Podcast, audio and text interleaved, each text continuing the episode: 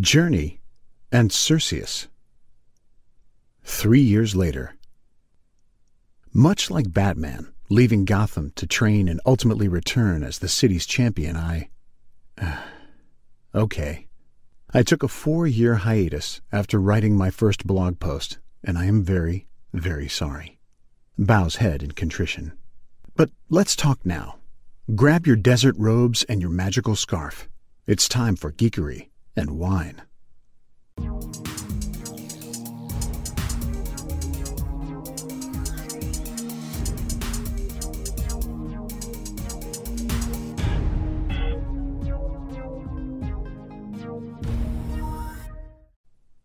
As I mentioned about a gazillion years ago, each podcast or blog post I'll be pairing a piece of pop culture and or geek culture with a wine that I love.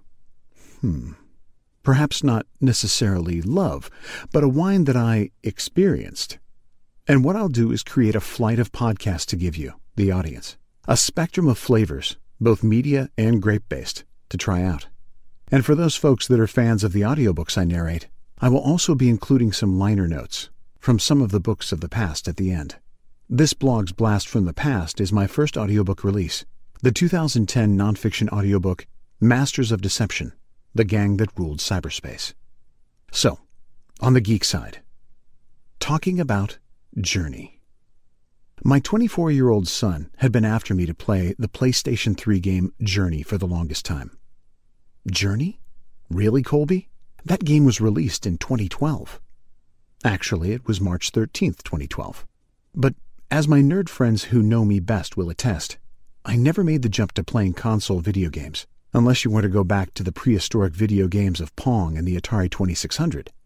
Experientially, I'd always preferred first person shooters, and I'd always liked playing those shooters on my PC. ASWD, or ASWAD, and mouse is my jam. Ever since Wolfenstein 3D, 1992, and the original Doom, 1993 days. The thing was, every time I tried to pick up a console controller at my friend's house, it didn't matter if it was a PlayStation or an Xbox. I always felt like I was button mashing, just trying to get something to happen. But that isn't to say that I didn't try. Friends would ask me to try out a sports game like Madden, or even an adventure game like the Drake series, and I just sucked. During the tutorial of Uncharted, I was trying to shoot the evil pirate bad guys trying to take over my boat, and they were, quite frankly, the safest people in the game. However, times change, and I knew that I wanted a Blu ray player. But I also knew that my wife was inherently opposed to having a gaming console in the house, on the main TV. My eldest daughter had convinced my wife a few years earlier, through puppy dog eyes and some very shrewd saving of her allowance, to get a Wii. But the Wii was on the kids' TV, and because of its unique control system, never felt very console to me, or my wife for that matter. It was also something that we even got my bride to play from time to time mostly games like You Don't Know Jack or family games like Guilty Party. So when I found an amazing deal on Groupon for a PS3, my explanation to my wife was, Oh, honey, it's a Blu ray player, and it streams Netflix and Amazon, both of which you love. Side note, I even got one of the standard DVD style long rectangular remotes to reinforce the illusion of it's just another piece of AV equipment, a not the droids you're looking for kind of vibe. And she said flatly, totally not buying it. She is a smart cookie. And it just happens to be able to play all the PS3 games that are coming out right now. How could I have possibly known that? And then I smile innocently. She looks back at me through her eyebrows, as if to say, I'm waiting to see if this turns into a problem. But I've got my eye on you, mister. Probation? I can accept that.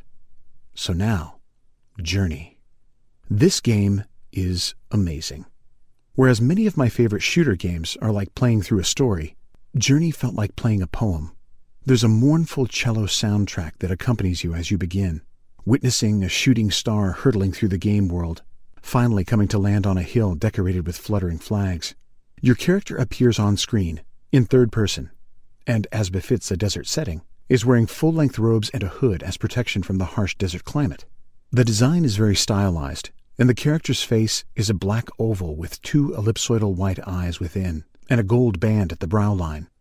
To some, it might suggest a tall, thin Jawa from Star Wars, or the very distant desert brethren of No Face from Miyazaki's Spirited Away. You are surrounded by shimmering sand, and in the distance is a cleft mountain peak that you know is your goal, and the wind howls from time to time. As you progress through journey, your scarf, embroidered with mysterious emblems, begins to grow in length. The length of your scarf determines your ability to jump and soar, and seems to be symbolic of your scholarly knowledge of the world. You continue, and each vista is stunning. In some moments, you are treated to falling rivers of sand. I would say waterfall of sand, but I think that would be a sandfall, which makes no sense to me. It was exhilarating at times. There were moments where, descending a dune, I thought I was in the best snowboarding game ever, except that I was traveling through sand instead of snow. Lest you think that this is a solitary experience, there are ultimately creatures you come into contact with. They are made of the same material as your scarf, and they progress in size and complexity.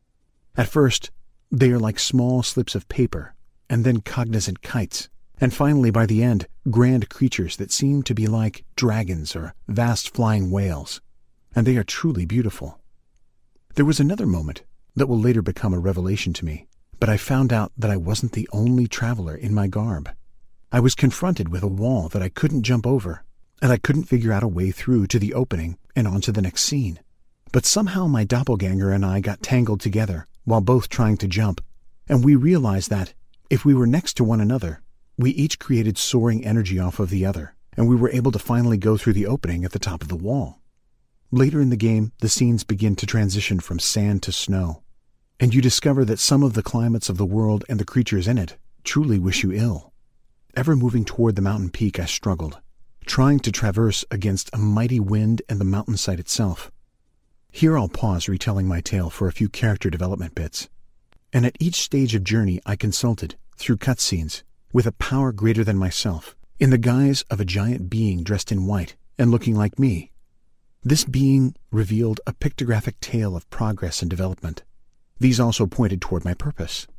Notice I keep using the words I and myself. Journey felt so very personal to me. The idea of the metamyth must have been at play here but it is also a hero's journey without violence. There is a language used throughout the game. One shouts these magic symbols, similar to those on your scarf, that tie into the greater storyline. Your great shouts even cause certain magics to activate. Now I'll come back to the story again. While trying to summit the mountain in a storm, I didn't make it. Here, as a gamer, I'm used to being told, Welp, you failed, try again. And then after a restart slash respawn, I would try a different strategy and see if I completed the level. But not here. Somehow, though, I continued. Only now I was flying. The jumps that I had to make earlier were now colossal leaps toward things that, with a touch, renewed my power to leap and fly yet again. And I continued higher, toward the top of the mountain, my goal within sight. Finally, I reached a path where my feet touched the ground, and I walked forward toward a white field and a final fade out. The fabulous music began to play, and I was thanked for playing this game. Is that it? Did I do it right? As I watched the credits and listened to the beautiful choral music, a star formed at the top of the mountain and shot back toward the screen. The names of the game's creators continued to roll, and I was able to watch a reverse of the journey I had just made, remembering each moment of discovery. Finally, the star dove toward the hillside I'd began upon, and I got it. It was a beautiful circle. I have to take a minute and praise once more the music in this game.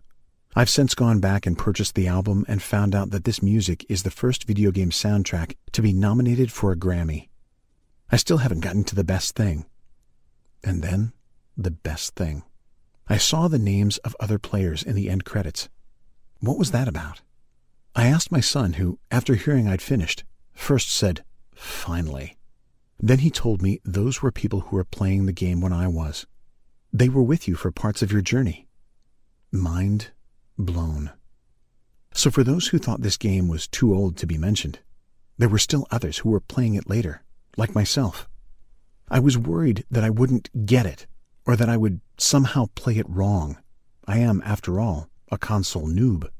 I finished it and then I had the delight of watching my 10 year old daughter play through it too. And she loved it. I'm always a little leery when it comes to giving her games on consoles. When she was younger, Her nine year old fine motor skills meant she got frustrated very quickly. Would this happen in Journey as well? I needn't have worried. Oh, she had a few questions here and there, sure, but the controls were easy enough that it didn't frustrate her. And most of the questions she had were, I don't know what X means. Which, quite frankly, when I was discovering the game, I didn't either. It was really nice to be able to ask, What do you think it means? Or what is that aspect of the game all about? As always, when teaching something, it crystallizes one's thinking on the subject, or in this case, game, in question. If there is a game that you have been saving to play through uninterrupted from beginning to end in order to get an amazing holistic experience, this is that game. I just didn't want to stop a perfect story.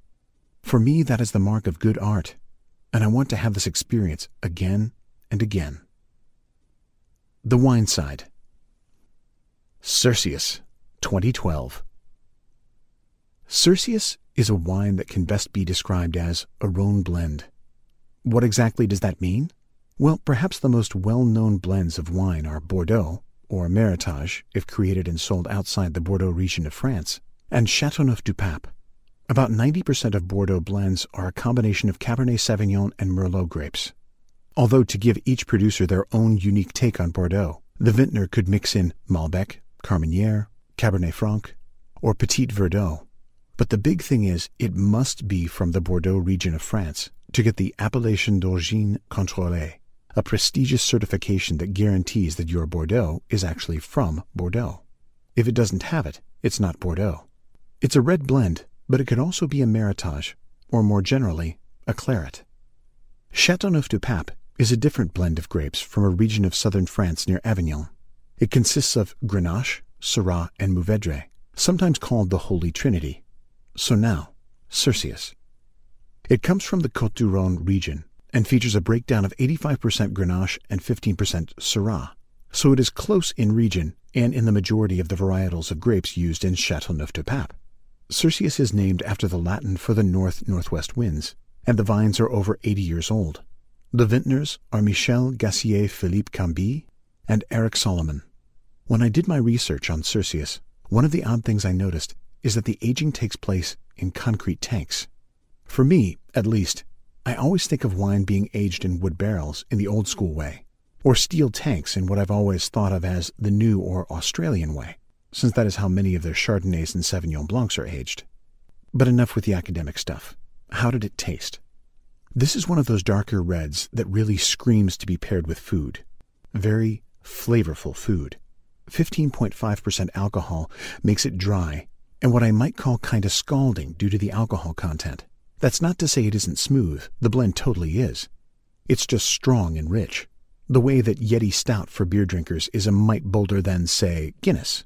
9.5% versus 4.3% alcohol by volume. The overall flavor of the wine was like blackberries, but when I put my nose over the glass, there was a scent to it that suggested old, well cared for leather. If a wine can put you in a library sitting room with overstuffed leather chairs, well, this is the one to do it. As I mentioned before, sometimes wines need food, and sometimes they are great standalone. I thought Cirsius was best to drink as a standalone, and that was wrong. This wine loves food. Anything with a rich sauce and even a bit of spice would complement it. Chocolate and Cirsius is a great combination, where each improves the other. I don't think this would be a great wine to enjoy with citrusy fruit, though. Strawberries, raspberries, and blackberries maybe, but this wine would not complement orange and lemon-tinted appetizers.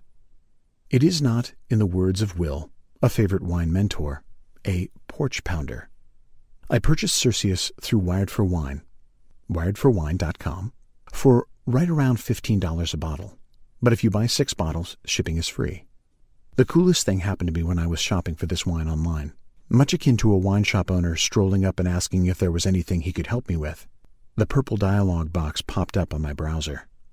Anything I can help you with? Nope, just browsing, says I.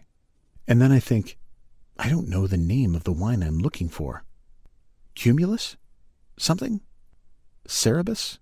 Cerberus. I knew I'd had it before and that I liked it, but, ugh, memory.